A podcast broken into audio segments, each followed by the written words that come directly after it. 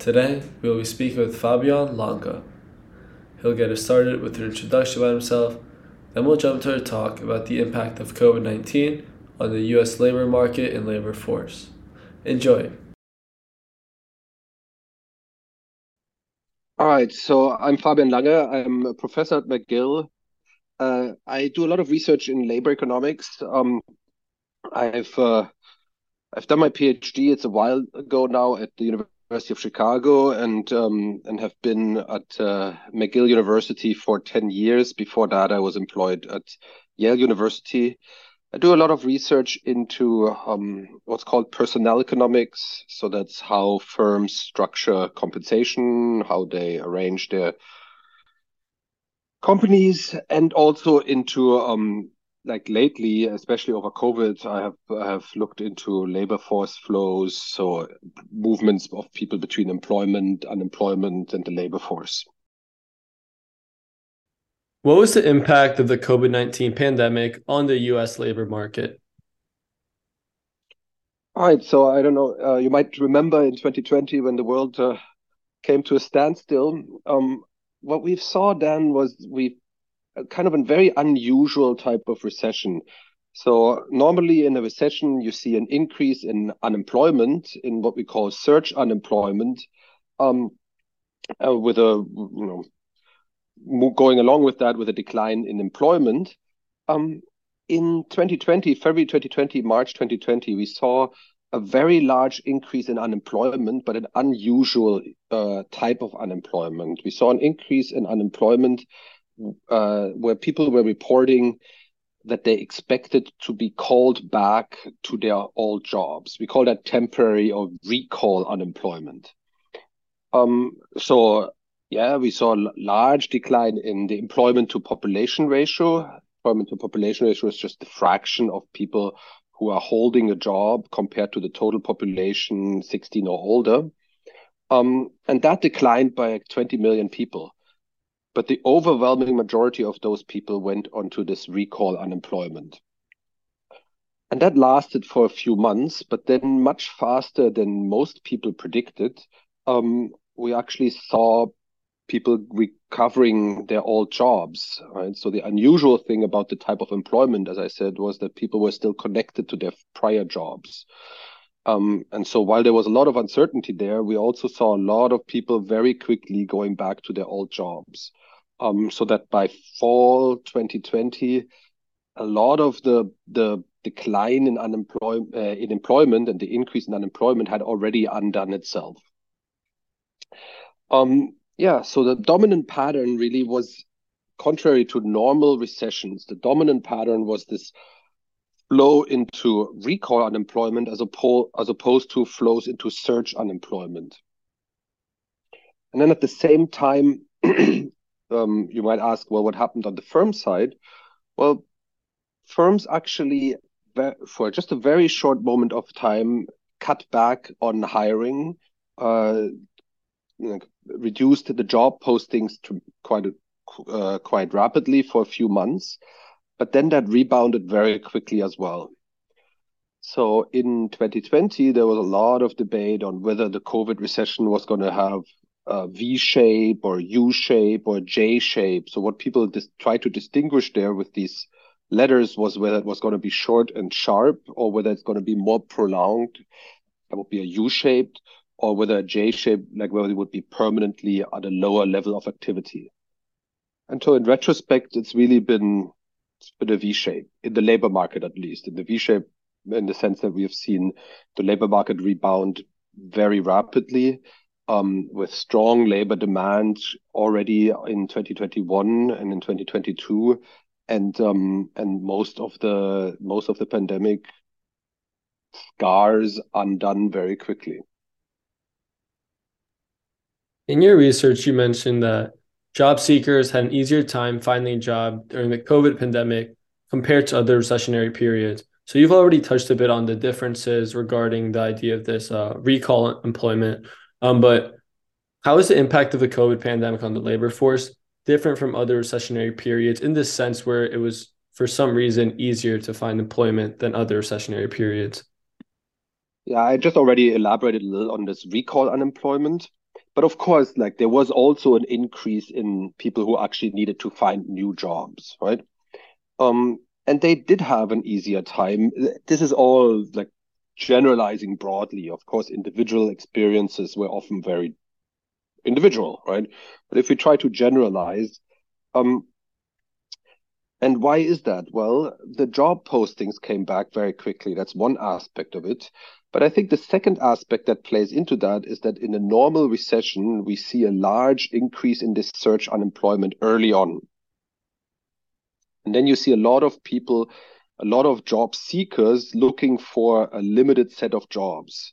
Here we had labor demand in the last recession, we had labor demand remain strong, but many fewer individuals actually immediately looking for new jobs. A lot of people were just sitting this out. They were just waiting for uh, for the return to their old um, old employment. So those that had to look for jobs found it easier to actually like find positions for themselves because the competition was less bad.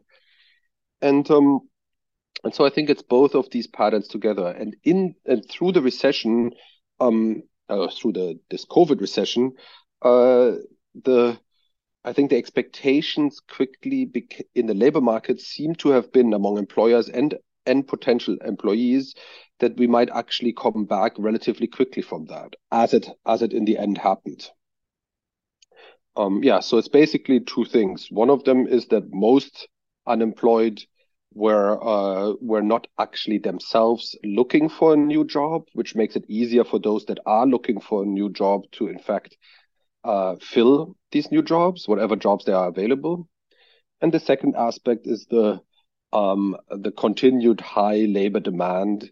Um, so in 2019, just prior the COVID recession, we had a very strong labor market, um, and firms for, like seem to have concluded that once COVID passes, uh, productivity is going to be high, and therefore they kept posting positions. In your work, you also touch on the idea that many people transition from a low skill service job to a more professional occupation. Can you describe why this transition happened? And I'm guessing it has something to do with this idea that there were uh, that job seekers had greater possibilities because there were so many people waiting on their recall. But please elaborate on this. Yes. So, um, okay. So just like if we abstract from COVID for a moment here, just generally when the labor market is tight, so when there are uh, lots of positions chasing very few individuals that don't have currently a job, what we tend to see is we tend to see people uh, actually move up what we call a job ladder. So somebody who has a job that is not that attractive, not that good a match, not that well paid, uh, will keep searching for a job and will move up that job, lad- job ladder. And overall, the situation I've just described is essentially one in which the job labor market was really tight for a number of years now, maybe since 2014, 2013, since we came back out of the Great Recession and continued to be tight during the COVID recession. So this process of moving up a job ladder was able to continue. The second thing that we did see is that among people close to retirement, we have seen a reduction in uh, the employment to population ratio. So we have seen people move out of um, like move out of the labor force among those that are somewhat elder, older. Uh, you know, they might have decided that they don't want to take the the the risk of getting infected, or they just you know when they were forced to take a break for a few months, they decided that well, know I actually like gardening. I don't want to go back to, to work, whatever, whatever they were doing otherwise. And that freed up positions. Um, and so people were freed up positions that often were positions further up this job ladder. Well, when these are freed up, then you know people are filling them up, moving up the job ladder to fill them back up. Um, and so I think it's both of these processes. It's just like the the general patterns in really tight labor markets and uh, and then the additional fact that uh, like positions at the top of this job ladder, job ladder were freed up.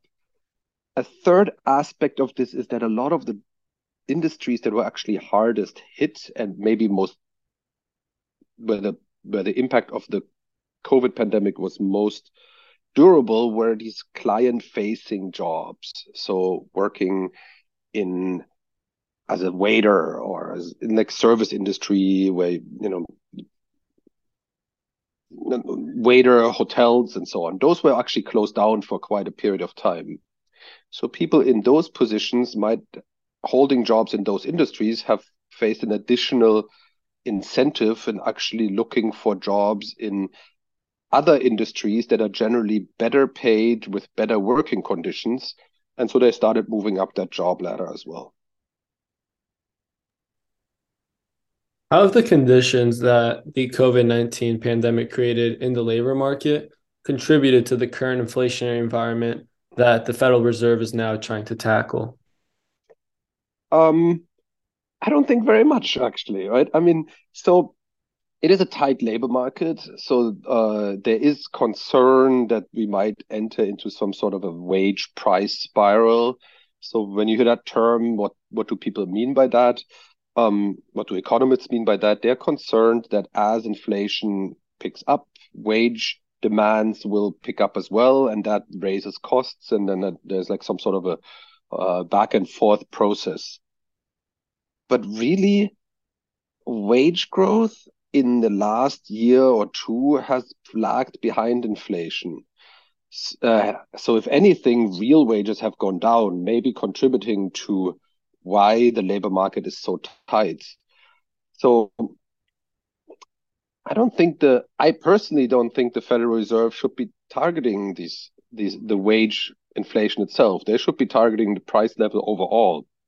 Because otherwise they're targeting a relative price, the price for labor. Um, and that's not the role of, of the Federal Reserve.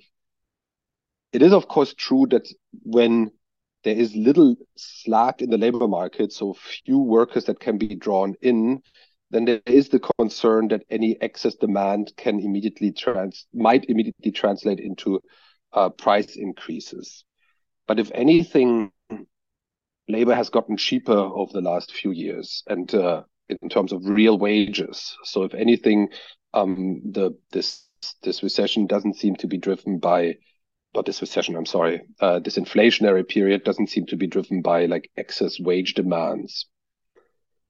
Um, so I don't think I don't think this is a that is an inflationary environment that can be blamed on on excession, excessive uh, uh, wage growth or anything like that.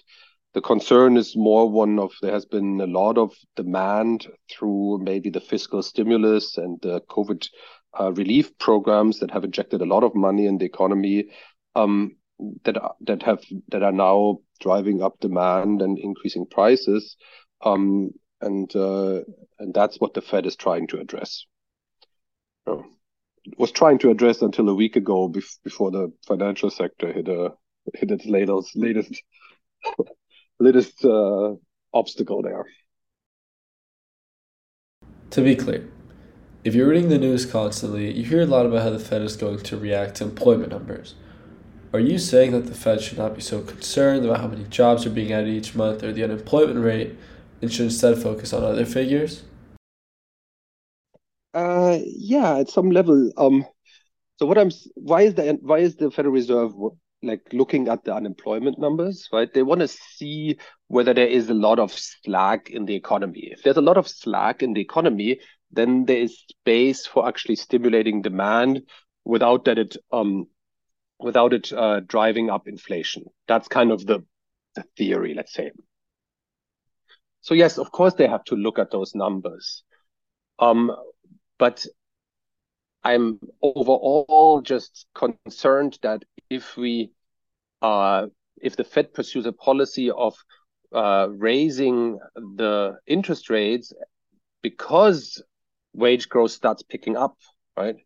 Then what is it doing? It's actually making permanent these real wage declines that we might have seen in the last few years. It's kind of uh, if it targets wage growth rather than price growth, then it's interfering in a relative price rather than an aggregate price. Um, and so I'm a, I'm a little concerned when I hear these uh, comments about uh, um, you know we have to be worried about wage growth or so on. That we are actually targeting relative prices rather than aggregate prices, which is what inflation is about and what the Fed should be primarily concerned about. Having said that, I mean, it's a tough job. I don't want to be Jay Powell, right? So what clearly they are looking at the labor market because they are concerned that the inflationary environment will perpetuate itself and will change expectations, and the labor market is some indication of how likely that is to happen in the future, right? I just uh, I just really think that we shouldn't shouldn't overemphasize what happens in the labor market in in terms of this inflationary considerations. Right?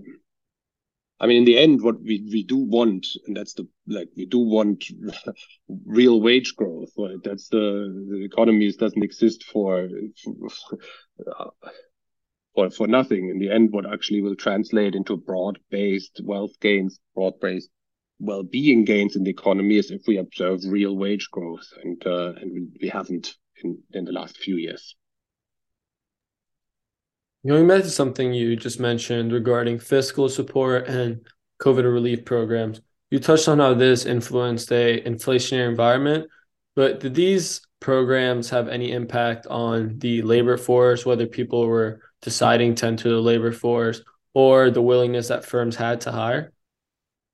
So in okay, so in terms of uh, the disincentive effects on labor supply, that was a big worry originally, and uh, in when they were put into place. Um, and uh, I mean, like theory would essentially suggest that the extension of unemployment benefits might reduce labor supply somewhat in uh, like in the COVID recession that's actually wanted. I mean, we did want people to actually, you know, stop interacting so much with each other. That aside, the evidence that that happened with to a significant extent is not there. Right? I'm sure it happened somewhat, but I don't think we have seen people withdraw um, in large numbers because they received unemployment benefits for a couple months longer, enhanced unemployment benefits for a couple months longer. Um, and uh, and really, so I think the best way to think about these programs in the context of the COVID recession, the the the more generous unemployment benefits and so on is as insurance, right? The government stepped in for in a situation where there was an unusual, uninsurable, hard to uh, hard to um, forecast shock affecting many individuals, and we needed something that's called social insurance, which is uh, the government was is actually capable then to insure those individuals that couldn't insure themselves for this. And um, you know, I don't see huge moral hazard effects in this time period. This doesn't mean that uh, we should like always have more generous unemployment benefits, but at least during this COVID period, where uh, in in the first few months of the COVID period, I don't think it was a major fact um, effect. Uh, on the demand side, it might have uh, it might actually have given some firms the space to uh, to maintain their attachment, the attachment attachment between workers and themselves, so that people didn't have to go through search unemployment. Um, but whether that was warranted warranted these very large costs of the programs, that's that's uh, an open question. I think there's some real concerns there. Right. In the end, I think the the the fundamental driver of what happened in the labor market was here's a shock. Most people expected this shock to not change the the basic productive conditions, the basic technologies available to us. This is not a financial meltdown. So people expected the economy to actually just skip a beat and then just continue as before. So most employers maintained uh, the connections to their workforce. Uh, people left the their their primary jobs for some period of time. In that period of time, they received support from the government. and then uh, a few months later, most people returned to their old jobs. And it's actually astonishing how little the labor market has changed in this time period. Like by, I mean, the, the changes were dramatic during the peak of the COVID recession. But if you compare the labor market today with the labor market three years ago, much the same story, um, much the same picture. To wrap things up, mm-hmm. what is your outlook for the future in the labor market? You hear a lot about uh, unemployment rates increasing. Now they're in the mid 3%. Some people say they're going to go to 4%. And now you hear a lot of talk, as we've talked already uh, in this episode, about the effect of um, the Federal Reserve's actions. So, what do you think will happen in the uh, labor market? Although I'm sure you can't give a perfect prediction, but what are your thoughts on possible trends that could occur? I mean, okay, so I think there is an answer I would have given a week ago, and there's an answer that that I will give today. The answer I I think there's still a lot to this that I gave would have given a week ago is people have been predicting a recession. People have been predicting a weakening of the economy for a while now as the interest rate goes up. Um, and we are just not seeing it in the labor market. The labor market continues to be strong, right? Mid 3% unemployment can't go much lower. And so I would have predicted at that point that uh, you know wages will real wage growth will start picking picking up, and hopefully this this will last as long as possible. And these predictions of recessions might be premature. And then Silicon Valley Bank and Sovereign Bank and Credit Suisse and the different uh, events over this last week started happening. And those are like those are also um, you know signs consequences of the well partially consequences of the increase in interest rate lowering asset values uh, so there are signs of strain in the financial side of the economy and historically, it seems that financial recessions caused by financial um, crises tend to be much more long-lived and severe than uh, than standard run-of-the-mill recessions. So now I'm a lot less certain about what's actually going to happen in the next half year. Having said that, anybody who tells you they know what's going to happen in the next half year is uh, you know is either a little too convinced of themselves or is lying to you. Um, like we basically do not know where we're going to go from here. The Federal Reserve has stepped in to it seems like uh, con- maybe contain this financial crisis.